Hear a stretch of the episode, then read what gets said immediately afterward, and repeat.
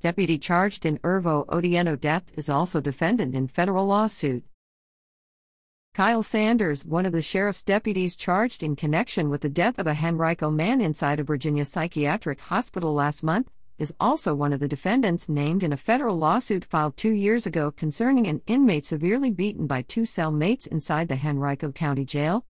That lawsuit claims that Isiah Singleton was attacked for more than three hours back in August 2019.